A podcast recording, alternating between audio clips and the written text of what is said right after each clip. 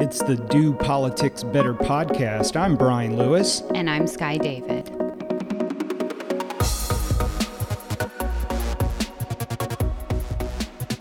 It is Thanksgiving week. We are heading into the holidays. One of the best weeks out of the year. I love Thanksgiving week. Why? For one, Thursday and Friday you're off, so that's great, but things tend to be quiet. We've been taking some calls from clients, answering some questions, but for the most part it's really been a quiet week. Mm. And I just I think it's kind of one of those low-key weeks of the year. That's probably true. Yeah. I've seen a bunch of stuff saying, like, you know, between Thanksgiving and Christmas, people really don't do anything at all.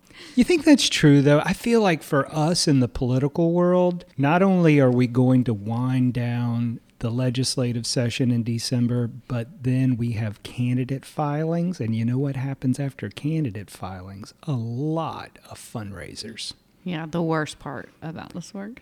Yeah, probably for legislators and for us. We're all miserable, right? Yeah, like making small talk all day long. Like we already do that together. You get your clients, send a PAC check, you go and you eat some food that you could buy for less than three dollars if you got it at the grocery store.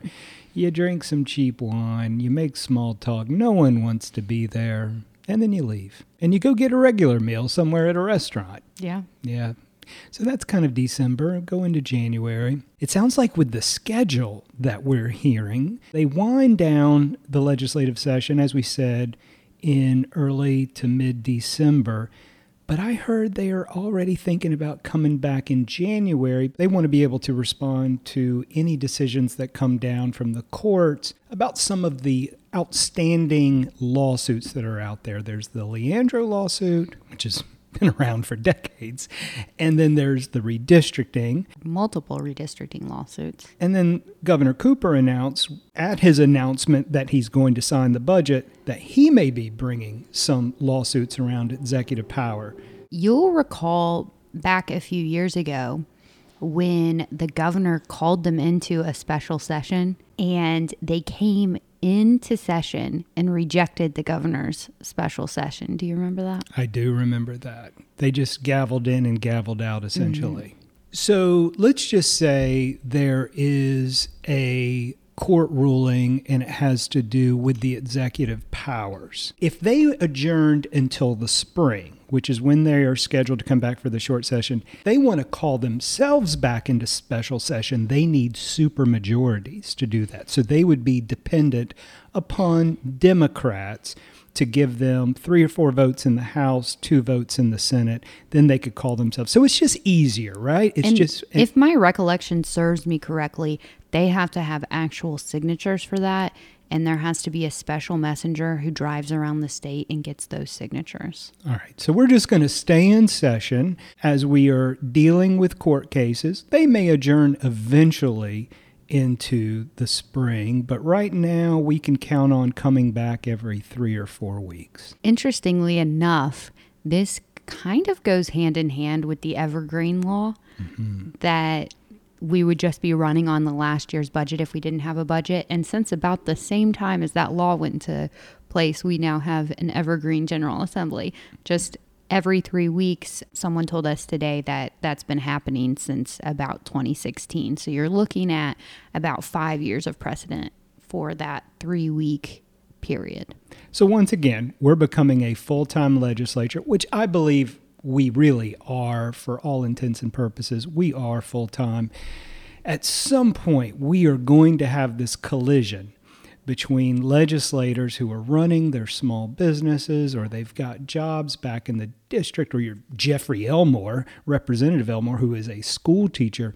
At some point, we're going to have to reconcile this, right? If we're going to stay in session year round, we really need to start looking at full-time salaries with with staffing and the full staffing that comes with that.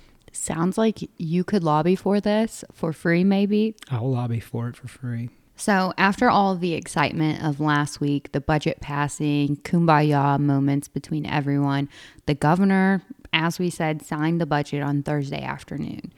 And one of the things that we get questions about from our clients is okay, the budget is signed. Where's my money? Yeah. We've been talking about this with our clients. There is a process in place. Checks are not cut the moment the governor signs the budget. Can you talk a little bit about that?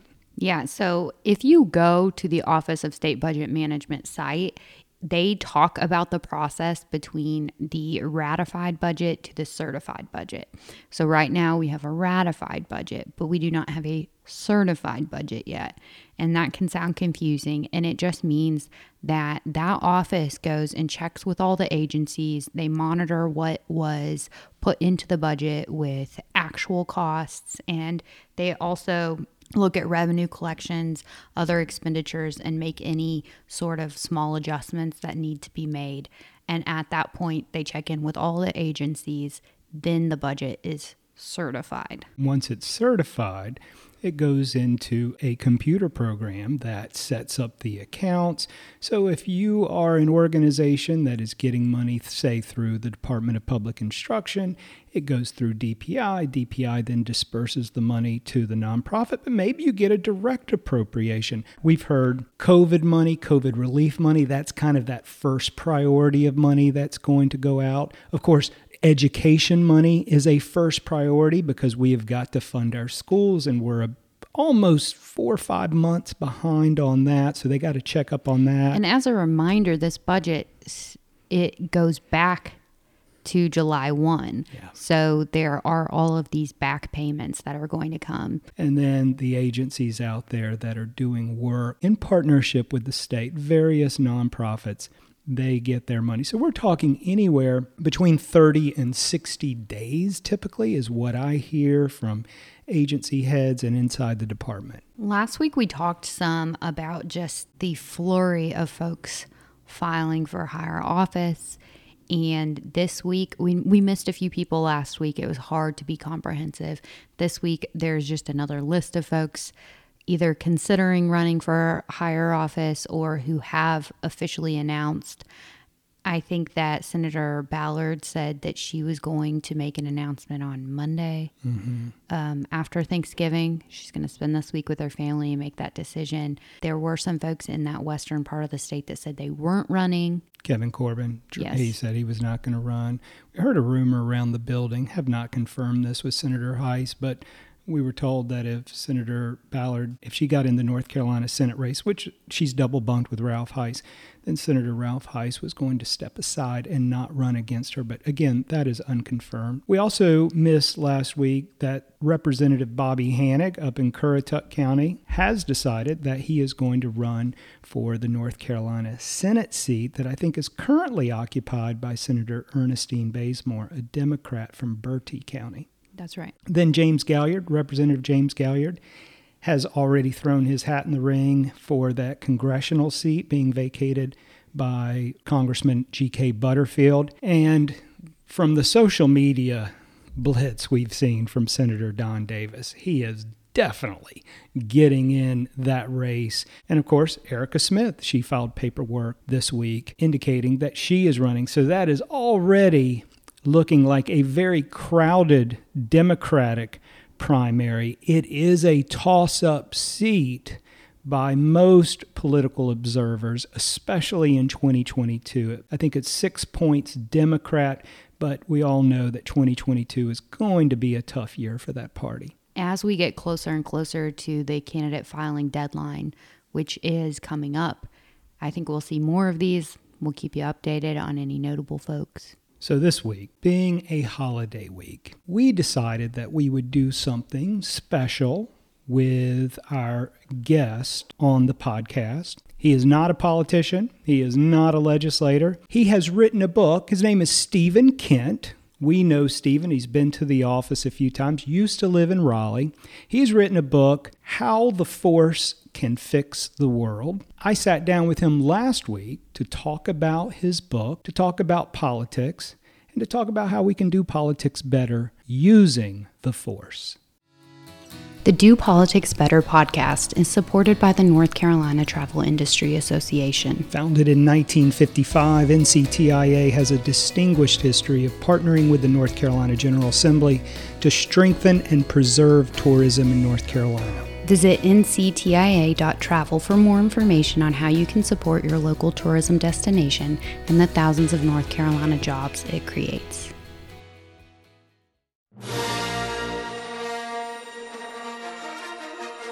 So, Stephen Kent, welcome to the Do Politics Better podcast. Thank you for being our guest today. It is a real pleasure. Doing politics better is important to me, so this is awesome.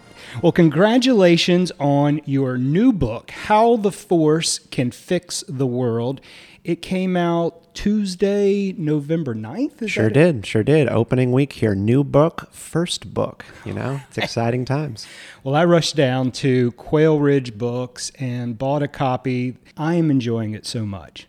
I've gotten good reactions so far. The Amazon reviews are looking good. And I think one person has already reached out and said they've just done a second read, which on the one hand, I'm like, I am glad this book is that readable. On the other hand, two times in three days, I, maybe I should have made it longer.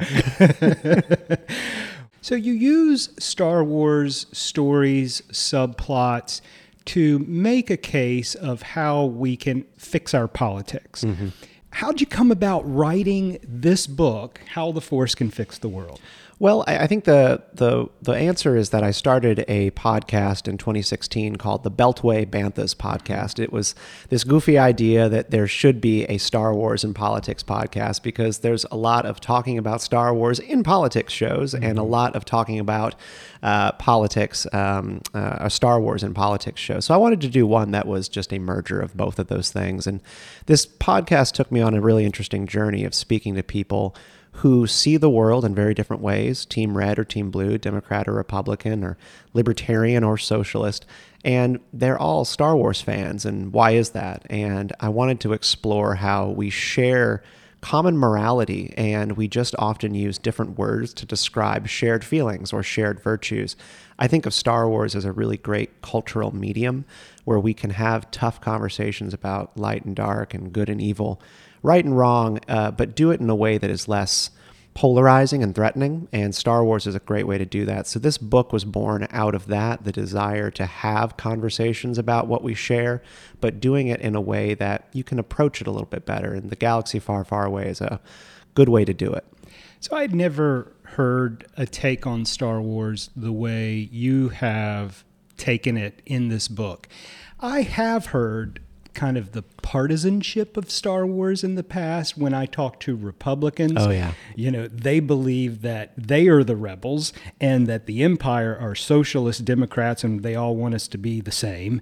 If I talk to my liberal friends, they think they're the rebels trying to take on the Empire. You've heard this too. Right? Of course. It's it's a little bit tried and exhausting. And then there's also the conservative sort of ironic apologet, apologetic argument for the empire. This was popularized by Bill Kristol's Weekly Standard. There was an article written uh, 10 years ago at this point, uh, arguing for why the empire was actually good. And there's been this weird thing in conservative politics where a lot of people have read that article and sort of made the, the cheeky case for why that is actually correct. But at the end of the day, what that argument misses, both the ironic pro empire argument and the we are always the rebels and you're clearly the empire that misses the point of Star Wars almost entirely, which is a story of self reflection and realizing that your good intentions can lead you towards becoming the Empire. It's a story of sons not wanting to become their fathers. Mm-hmm. It is a story of Jedi trying to do what is right, but what appears to be right one day ends up to be wrong, and they end up being Darth Vader or Sith Dark Lords. It's the story of how a republic, in an effort to try to bring order, freedom, and security to the galaxy, become a dictatorial empire. So, what you're seeing there when people ascribe the mantle of rebel to themselves is pretty predictable. It's it's self righteousness mm-hmm. and mm-hmm. skepticism of their opponents, and an unwillingness to look at the ways in which their good intentions could also go awry. I grew up in a very evangelical home, and my mother would not let me watch Star Wars because of all of the religion and Eastern religion and the, you know, kind of the force. Being... My middle school tried to ban Harry Potter. Yeah, yeah they sent us all home with books uh, warning us of the evils of Harry Potter. Well, what happens when you try to ban something or you try to keep a kid saying you can't can't watch this. Well, I snuck into theaters through my childhood from 1977 all the way through 1983. I was watching, you know, the Star Wars Empire Strikes Back, Return of the Jedi on the sly. Nothing has bolstered my faith in God more than Star Wars. You know, it's it's one of those things that eh, people again, they have their good intentions, but like when you are raised in a religious household, you're told certain things, mm-hmm. but you have to discover them for yourself at some point. At some point, you have to go out there and see God in the world for you to really know. You know, the idea that Luke Skywalker goes down the trench of the Death Star and he turns off his targeting computer, right? Mm-hmm. And he mm-hmm. goes and shoots that impossible shot blind because Obi Wan says, you know, let go, reach out, use the Force. Let go, Luke. The force is strong in its weak. Luke, trust me. It's the exact same thing. It was an impossible shot that they said no pilot in the galaxy could make. And he had to actually just go blind and say, you know what? The force might will this shot to hit this port mm-hmm. and blow up the Death Star, and I'm going to let it happen. Hearing stories like that have helped me understand better mm-hmm. the religion that I was raised in mm-hmm. uh, and the beliefs that I have about the world. But uh, that's a, that's an interesting story. Uh, you, you, try to blacklist something, you know, it just makes it more appealing. I can tell by reading the book because you also quote scriptures in the book and you yeah. make some parallels between Star Wars and uh, religion. Which, by the way, I wish I had this book 30 years ago so I could make the case to my mother. But can you talk about this idea that we have fear? And that fear is kind of the genesis of our polarization and how mm-hmm. it plays into that. And you you talk in the book this exchange. I think it's forgive me if I'm wrong here, but I think it's Yoda talking about fear yeah. to to one of the Jedi's as they're describing Anakin Skywalker. Yes. So in Star Wars Episode One, The Phantom Menace, Anakin Skywalker is a, a young boy. He's nine years old, and he's discovered by the Jedi and brought to the Temple on Coruscant to train as a Jedi many years after they would normally in, induct someone into the order. So the Jedi have this rule about not bringing people into the order who are too old. They only bring in toddlers and infants and raise them as Jedi. The reason for that is because the older you get, the more attached you become to certain things. The entire Jedi philosophy is based around serenity, detachment, logic, and reason. What are the things that cloud our logic and reason? You're a parent. Our children love of our children can blind us to to reason and logic. And one of the the areas, and this is the case of anyone you love, you know, you, you love people and you're willing to do sometimes crazy things to to protect those people. And that's just human nature. And the Jedi were, were very protective of trying to make sure that that didn't happen. And they noticed that Anakin was nervous in this mm-hmm. meeting and they said, you know, you're dwelling on your mother, who he'd been, you know, living with for nine years. And he said, yeah, I miss her. Afraid of losing her, are you? Mm-hmm. He says, yeah. What does that have to do with anything? And they say, everything. Fear is the path to the dark side. Fear leads to anger. Anger leads to hate. Hate leads to suffering. And it is not just a Star Wars piece of advice. Think about maybe just like it's it's easier to think about the other side in politics. Think mm-hmm. about the way some of your political opponents' worldviews work. They're afraid of a certain thing, and eventually they become so afraid of it they're angry about it. They're they're frightened and they're angry. And then when nothing happens and they're not able to overcome that fear, eventually they start hating on something or someone. And then what happens after hate is anybody's guess. In the Jedi mindset, it's suffering either of the individual uh, or of the collective um, when I think about the ways in which we have sort of let fear run our lives in this country. And I, I tried to take COVID out of the equation because it's a little bit too raw and emotional for a lot of people right now. So I, I talked instead about the war on terror and also helicopter parenting. Mm-hmm. And I just really look at the war on terror with great contempt 20 years down the road. This idea that we're attacked then we're going to wage a war on the idea that we could ever be afraid or have uncertainties in life. And we're going to somehow be better. You know, we've let that fear completely run our lives and we haven't moved on from it. And we just saw, I think, the, the seeds sown of all of that in the Afghanistan withdrawal just a couple of months ago with immense human suffering for reasons which I don't think most Americans can even explain why we were there in the first place. Right. You talk in the book a lot about humility and empathy. You talk about walking in someone else's shoes. You, you bring up many different analogies with this. Can you talk about how empathy can change our politics?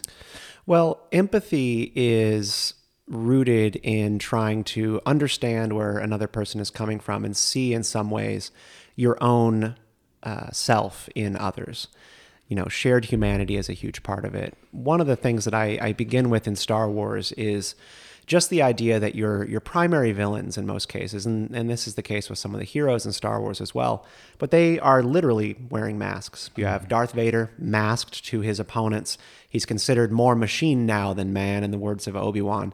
And Luke Skywalker is being encouraged by both Yoda and Obi-Wan in those original Star Wars movies to not see him as as a man. He cannot be redeemed. Also, your father is dead. Don't even try to save this guy. Uh, Luke refuses. Luke only ends up seeing that it is his father. There is a man in that armor, and he's never been given a true way out of the situation that he put himself in. Kylo Ren is sort of the same in the first movie for the new trilogy, the the Force Awakens. Rey calls Kylo a creature in a mask. Mm-hmm. And Kylo, in response to this, he steps back, pulls his mask off, and slams it down on the table. And she's just completely shocked mm-hmm. because not only is this a human underneath this mask and not a cyborg, he's a cute boy mm-hmm. about her age, right. looks nice, uh, and and she is just taken aback by the idea that this is a person and why would he put himself in this kind of situation? What's his story? And in politics, I always want to know what are these people's stories? Mm-hmm. Why is the person who works at the labor union or why is the person who works in social justice activism in this? What was their animating moment? I had on this leftist to my podcast a couple of, of weeks ago, and we were talking about the homelessness and drug addiction issue. And I was kind of sounding off on my personal opinions about how we need to deal with homelessness in cities and deal with mental illness. And, you know, my guest kind of wrecked me when he told me about his mom's lifelong heroin addiction. Mm. And and he he hit back at me with my sort of over eagerness to criminalize certain kinds of, of failings and, and moral failings and, and, and shortcomings. Um, you know, he's a guy who whose mom had dealt with drug addiction her entire life. He had dropped his father off twice to go to prison for different sentences. He's lived a really hard life, and he's channeled that into social justice work, and it means everything to him. And I had to pause and just sort of reflect on why it is I was so sure that my way was the right way. And you can't know how to reach people till you know what motivated them to be at the table in the first place. At the end of every chapter, you have some tips on how to fix the world, fix our politics. And they relate back, of course, to that chapter, whether it's about fear or humility or bended knee. Was it something where you had this idea of how we should be improving our discourse and then you wrote a book? Or did you mm-hmm. write the book and then those tips came? I think the tips came after the fact. I, I definitely didn't go into this feeling like I, I knew a great deal about how people should live better lives. I had to research, you know, I had to read studies on why empathy is in decline. I had to try to dig into scholarly work on why people indulge irrational fear and, and aren't able to really think in like risk calculation mm-hmm. formats. We have very binary ways of thinking about fear. Either something is safe or it's risky, but we're very bad at hedging on, you know, percentages on that kind of stuff. So I had to dig into it. And then only after reading a lot, watching Star Wars with a very, very critical eye, did I ever get any anything to the semblance of advice for people to implement it. I've had to do a great deal of reading myself on particularly Greek Stoicism, which mm-hmm. is one of the areas in which George Lucas absolutely drew from for, for informing the Jedi philosophy. The Greek Stoic primary view is that you have to relinquish control of things in your life um, that are truly outside of out of your command. And that is basically the way that the Jedi live. And I've had to try to factor that into my worldview as well. I talked about that a little bit as a Christian as well. Mm-hmm. You know, the certain things that you need to step away from and say, you know what, this is not actually in my domain. I'm going to let someone else handle it. Um, with the book, I would say I, I wanted to focus on self improvement overall because the idea that the force can fix the world is awfully heady. You know, it's mm-hmm. it's definitely out there to say Star Wars can make the world a better place, and I, I think I deal with it pretty strongly in the epilogue, which is everything comes back to the individual. Mm-hmm. If we don't start improving ourselves instead of focusing on the fa- failings of our neighbors, of people who we don't know on the internet, and shouting at other people about how awful they are on social media, instead of doing the hard work of improving ourselves, we will never have a better world. So the the book kind of takes issue by issue the things that are broken and then always tries to turn it back towards now what are you doing to mm-hmm. do this a little bit better doing politics better is about the individual Yeah. and if we all do it together then as a collective we'll make the world a better place One tip that I love, it's in the first couple chapters, and it's something I have been implementing for two or three years, and that is meeting in person and having a conversation with someone you disagree with as opposed to just fighting it. Brian, I have to do that with my own uncle, right? I have to do that with my own uncle because we will we'll fight on Facebook, and it's like this isn't really us. And I will Mm-hmm. call him. I'll call him and be like, "Hey, how are you?" Right. and and that immediately eliminates that tension because you do like this performance online sometimes when you're talking to people, and you got to get in, in at a table and sit down, or just give someone a call. You asked this in the book. Have you ever had someone say, "Yeah, I got my mind changed on social media"? Never happened. No, and and and uh, one of the things that I thought was I wanted to be like humble and open about there is you know how people debate on Facebook. They go and like they find an article and then they throw it in the comments section. You know, you're going back and forth, and then they're like, you know, check out this Washington Post piece. And it's like you how did you have time to read this in the time we've been discussing? And do you really expect me to read this? People just do it as a way to try to shut down the argument. And it's even more apparent when they throw a white paper at you. Oh, they link you to like a harvard university study and you're like oh come on. You don't you don't know what's in this That's right. That's right. But you know what's interesting? You go to a bar and have a beer with someone. Inevitably, in that conversation, you will hear these words I see your point. I see your point. You might not agree with them, might not, you know, you still might be polar opposite, but there is just some civility in talking with someone one on one. We long to be in community with other people. We do not long to be in conflict. Conflict is in our nature, but it's not something that we actively desire as people. Let's talk a little bit about you and who you are. You are from North Carolina. Yeah. You have ties into North Carolina politics, and you're very upfront in your book about your political philosophy, which I find so very interesting. Can you tell our listeners who you are? Oh my gosh, that's that's the impossible question. Uh, North, North Carolina native. I was I was born and raised between Raleigh and Greensboro most of my life. My dad is sort of a, a polished uh, and, and well well worked uh, lobbyist here in Raleigh. He works in the beer and wine biz. Before that, he was with the Architects, and then before that, he was a WRAL news anchor. And I worked my way through political science in college started a family really early after going to UNCG Greensboro. And I've just kind of always been, as a person, torn between two sides of myself, either wanting to be in the arts, uh, to be a creator, and also dying to work in politics, civics, and government. And in a weird way, I've kind of carved out exactly where I want to be right now, which is talking about art, talking about culture, but doing it in a way that is geared towards fixing civics. Can you talk a little bit about your unique perspective on uh, politics and who you are politically? What is the Stephen Kent brand of politics? Well, I, I think the the way that I describe myself to most people is I am a conservative, but I am an aspiring libertarian. So the reason in which I say that is because I think a lot of our political instincts are things that are actually built into our personalities. And this is a big part of Star Wars, right?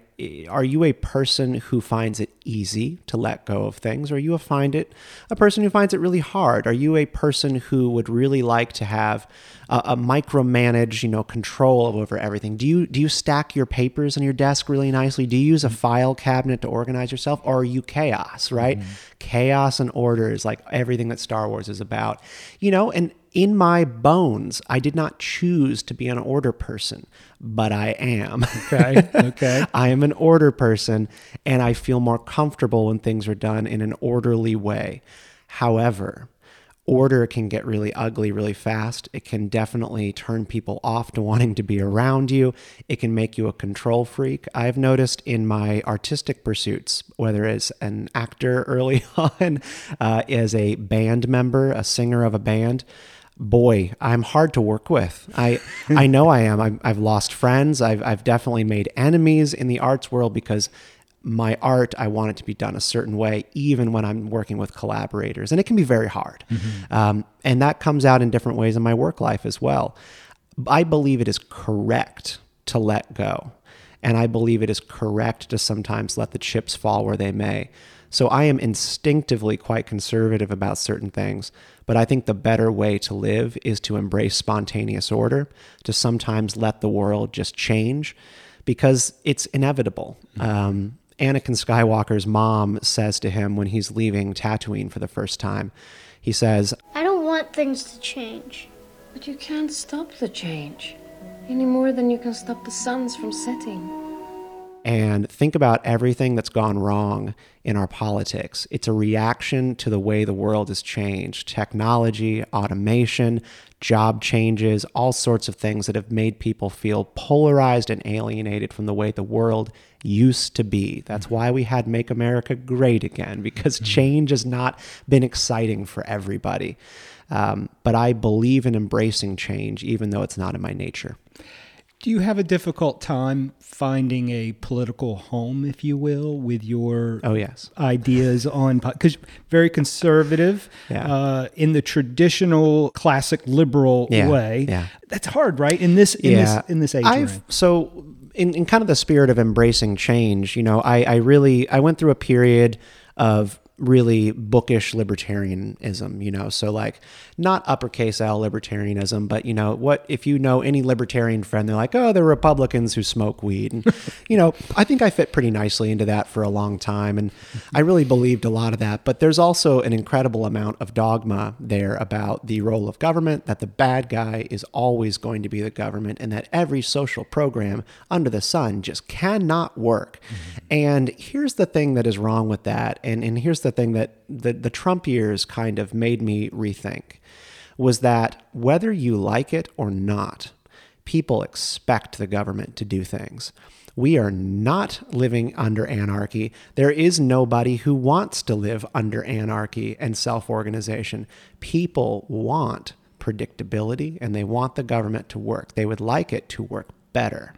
And this sort of right wing and right wing libertarian commitment to trying to always take the teeth out of government uh, you know, I just don't think that it is is what people really want, and I think Donald Trump tapped into that when he refused to indulge the Paul Ryan instinct of slashing Social Security or privatizing Social Security.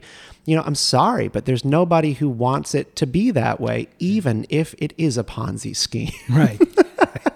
and you know, and that's that's the thing that I, I've just kind of rejiggered a little bit in my worldview is I think that there's something to social democracy.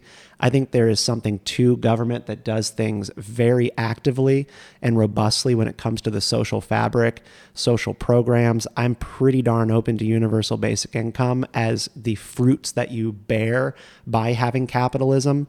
I think the direct checks that the government sent out uh, during during COVID nineteen straight to people was proof of concept that you can do welfare better. It doesn't have to be where you go to a bureaucrat to see like, well, how long have you been unemployed? Well, are you applying for jobs? Okay, well then we'll give you a little bit of money. What if our tax dollars just went full circle and came right back to us? I'm actually quite open to that idea. And it's not because I think it is perfect. I think it's because what people expect. Mm-hmm. and you have to respond to that. if you were saying someone either on the national level or the state level, the force is with this politician, who would you say, Stephen, the force is with right now? with a politician, oof. I appreciate the demeanor of Senator Benjamin Sasse of Nebraska. I think he is a person who is trying his best to be an honest broker in Washington. Uh, it does not make him friends, and he sometimes has to, to flip flop like any politician does. Sometimes they have to put their finger up to the wind and, and see which way it's blowing, and that's just part of, of the job. But Benjamin Sasse, I think, is someone whose heart is in the right place, and he is is trying really hard. Uh, I also really believe in current um, uh, ousted uh, Democratic mayor of Minneapolis. Her name's Betsy Hodges. She wrote the second part of the forward to my book. She is a, a pretty far left former mayor, and I don't know what her next act in politics is going to be, but she is a person who gets it. She understands that you cannot strip people, even your political opponents, and voters who don't see the world the same way that you do as your enemies. They are people who you have yet to convince of your point of view, and you just got to try harder. She's someone who gets that. I think Ben Sasse is as well. So, Stephen, where can readers find your book so that they can purchase it? We're going into the holiday season. By the way, this would make a great gift. Oh, my gosh. This political season, this holiday season for all those political junkies and Star Wars junkies. right? Yeah, and right in time for the new Boba Fett show that's going to be on Disney Plus, new Star Wars live action show coming out in December. Uh, so you have to get your son, daughter, father, wife, the the hardcover of How the Force Can Fix the World. Uh, it is on sale anywhere that you get books, so you can go to your local bookshop and ask for it, and they will bring it in, or Barnes and Nobles, and it's of course available on Amazon. And people message me every day and they ask, "Where should I get the book to put the most money in your pocket?" And I will tell you. Almost nowhere does money go into my pocket. So the answer is uh, get it where it is easiest to get it. And I think for a lot of people, that's going to be Amazon. Okay. Oh, and. I also did forgot. There's also an audiobook. So I did Okay. I did tape the Audible edition myself. So Wow. All right. if you are not too put off by the sound of my voice, I do narrate the entire book complete with music as well. It's a, it's a really beautiful audiobook with a bonus podcast at the end with Republican pollster Kristen Soltis Anderson, uh, who is one of the greatest pollsters in the country right now. And we talk about political polarization and Star Wars. And where can listeners follow you on social media? Best place is Twitter at Stephen underscore Kent 89. That's Stephen with a PH underscore Kent 89. And we born in '89. Is that it? That's me. I'm a millennial. the year I graduated from high school. My goodness. Well, Stephen Kent, we appreciate you being on the podcast. We appreciate all you're doing to improve our politics through your book, How the Force Can Fix the World. You, sir, certainly know how to do politics better. Thank you for being on the podcast. Thank you, Brian. The Do Politics Better podcast is sponsored by the North Carolina Beer and Wine Wholesalers Association. Beer and wine distributors in North Carolina are family owned companies that directly employ more than 5,600 men and women across the state. The North Carolina Beer and Wine Wholesalers Association works with the General Assembly to develop alcohol policies that ensure fairness in a competitive marketplace and promote responsible behavior. Visit the North Carolina Beer and Wine Wholesalers Association at ncbeerwine.com for more information. I love that Star Wars has such a wide range of fans, and we know Representative Jason Saine always talks about his love of Star Wars. There's some other legislators that do too. But on Friday mornings, I volunteer and I read at a school every Friday. And one of my students, you get assigned a couple of students and you read with them throughout the entire year. He really, really wanted to read a Star Wars book. Well, I have the books available. We didn't have any Star Wars books.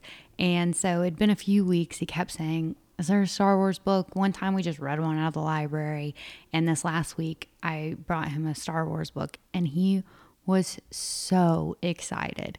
I, I could just tell it made his day. So, from young to old, all ranges of people really can be united over Star Wars. I agree.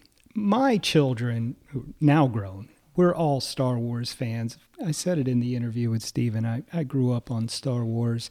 And as my kids grew older, they also became fans. And it got to the point when a new film would come out or a new TV show, it was something that we did together, and it means a lot. And it does provoke a lot of conversations about morals and religion and politics. I've never gotten quite as deep as Stephen has with his book. His book is really fascinating. And by the way, it would make a great gift for anyone out there who is a Star Wars fan or a politics fan, but especially a Star Wars fan who follows politics. Stephen has poured a lot into this book. We're very proud of him and we just wish him the best. Go out and buy a copy of this book, send it to friends, send it to clients, and just enjoy it. It's great book to buy on Black Friday, which is probably when you're listening to this podcast. Tweet of the week.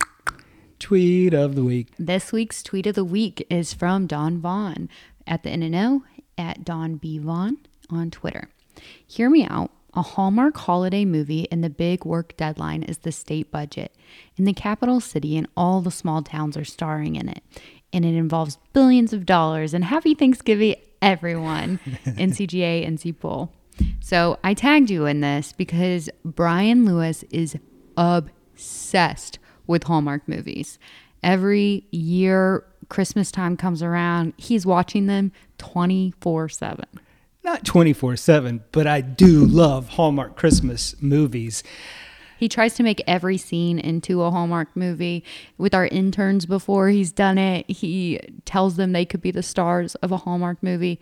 He tells random people on the street we're the stars of Hallmark movies. I mean, it just really spirals. Yeah, you take this big city lobbyist from Raleigh. You know, she's working at the General Assembly and she's this big time city millennial. And then she goes out to the district and she's visiting with legislators and clients. And she meets this small town guy and he's got a five o'clock shadow. Of course, he's a widow and his. got this precocious daughter who, you know, they don't ever talk about mom anymore. They're just talking about Christmas. And maybe his name is Johnny Christmas. You're like, I got to get back to the city because Raleigh is where it's at. I got to go get my cappuccino and all this stuff. But you know what? You're under the gazebo and a shooting star goes over. And then all of a sudden, Christmas lights come on and there's a parade and all is well. And you realize, maybe this is the life for me. It's isn't that a hallmark? Yes. Yeah. Thing we could use sky in the title. Oh, this was about me. Yes. This was my, was I supposed to know that the whole time? well, yeah, just one of the many plot lines that I I know. Every time I go back to my small hometown for Christmas, Brian thinks that there is a Hallmark movie to be made. yeah, I love Hallmark movies. I love the formula. I love the kitschiness of it, and I sometimes hate watch it. If you're going to watch a Hallmark movie with me, you got to put up with me talking throughout the whole movie, but it's fun. Just if you live life with Brian, you have to put up with him talking throughout everything. yeah. So this morning, as Dawn had tweeted that out, and then you tagged me. Thank you, by the way. I was doing some work at home, kind of got stuck there doing some paperwork, and I Not was, to brag, but I was working. but I was watching on the Hallmark Channel A Christmas in Harlem, and it was really good, kind of good. It was not good. Well, they had to save the community center Oh, okay. Of course they did. in time for Christmas. of course. Yeah. You don't ever watch Hallmark Christmas movies?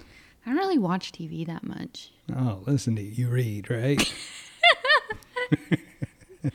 Sorry, I'm really smart and you're really dumb. yeah, I'm sorry. But I did have tree decorating at my house on Friday. Yeah. Well, So so all right, we're in Thanksgiving week, and that brings up a very good issue. You start decorating early. I don't believe in decorating until after Thanksgiving. I just like the coziness of all of the Christmas decorations. Growing up, my mom just did our house up so big for Christmas, and it just feels so much like homey or cozier. I don't know the word to hmm. use, but I like the feel of your house decorated for whatever holiday. My fear is that in my lifetime, we are just going to forget Thanksgiving. So it's my little part in just carving out Thanksgiving and making sure that I recognize it, our family recognizes it. I just don't want it to blend in because I really do like Thanksgiving. It is an inclusive holiday. It's one of those holidays that transcends, I believe, politics and religion, rural, urban. Most folks have some sort of gathering where they think about what they're thankful for. And they are usually thankful, usually not always, but usually thankful for those that are sitting around the table with them. Brian and I eat lunch together every day, and we share something that we're thankful for at lunch before we eat every day. I just think it's good practice. I also do like the grateful journal um, in the mornings. You remember when I got you one of those, and then I found it in the shred. I found it in the shred pile.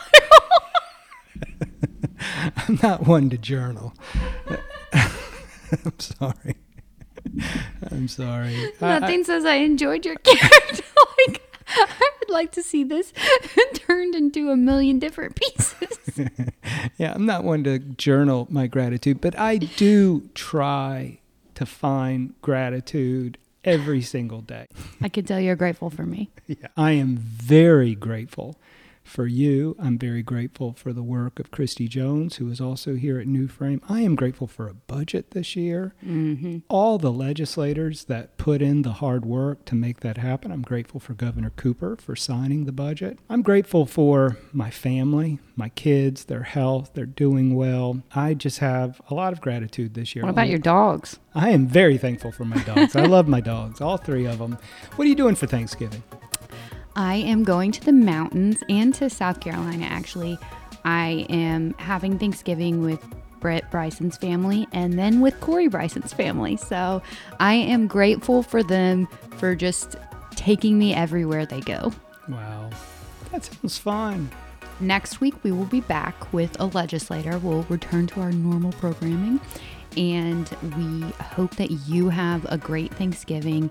Enjoy your family. Enjoy returning to your hometown, maybe the night before Thanksgiving, having a few drinks and some fun with your high school friends. Whatever Thanksgiving looks like for you, we hope that you enjoy it and you remember to do politics better. Uh, okay. When you leaned your head back, I could see your boogers. really? Do I have boogers? Yeah. Do you need to blow your nose? No. I think I'm good. Well, nobody can see it except me.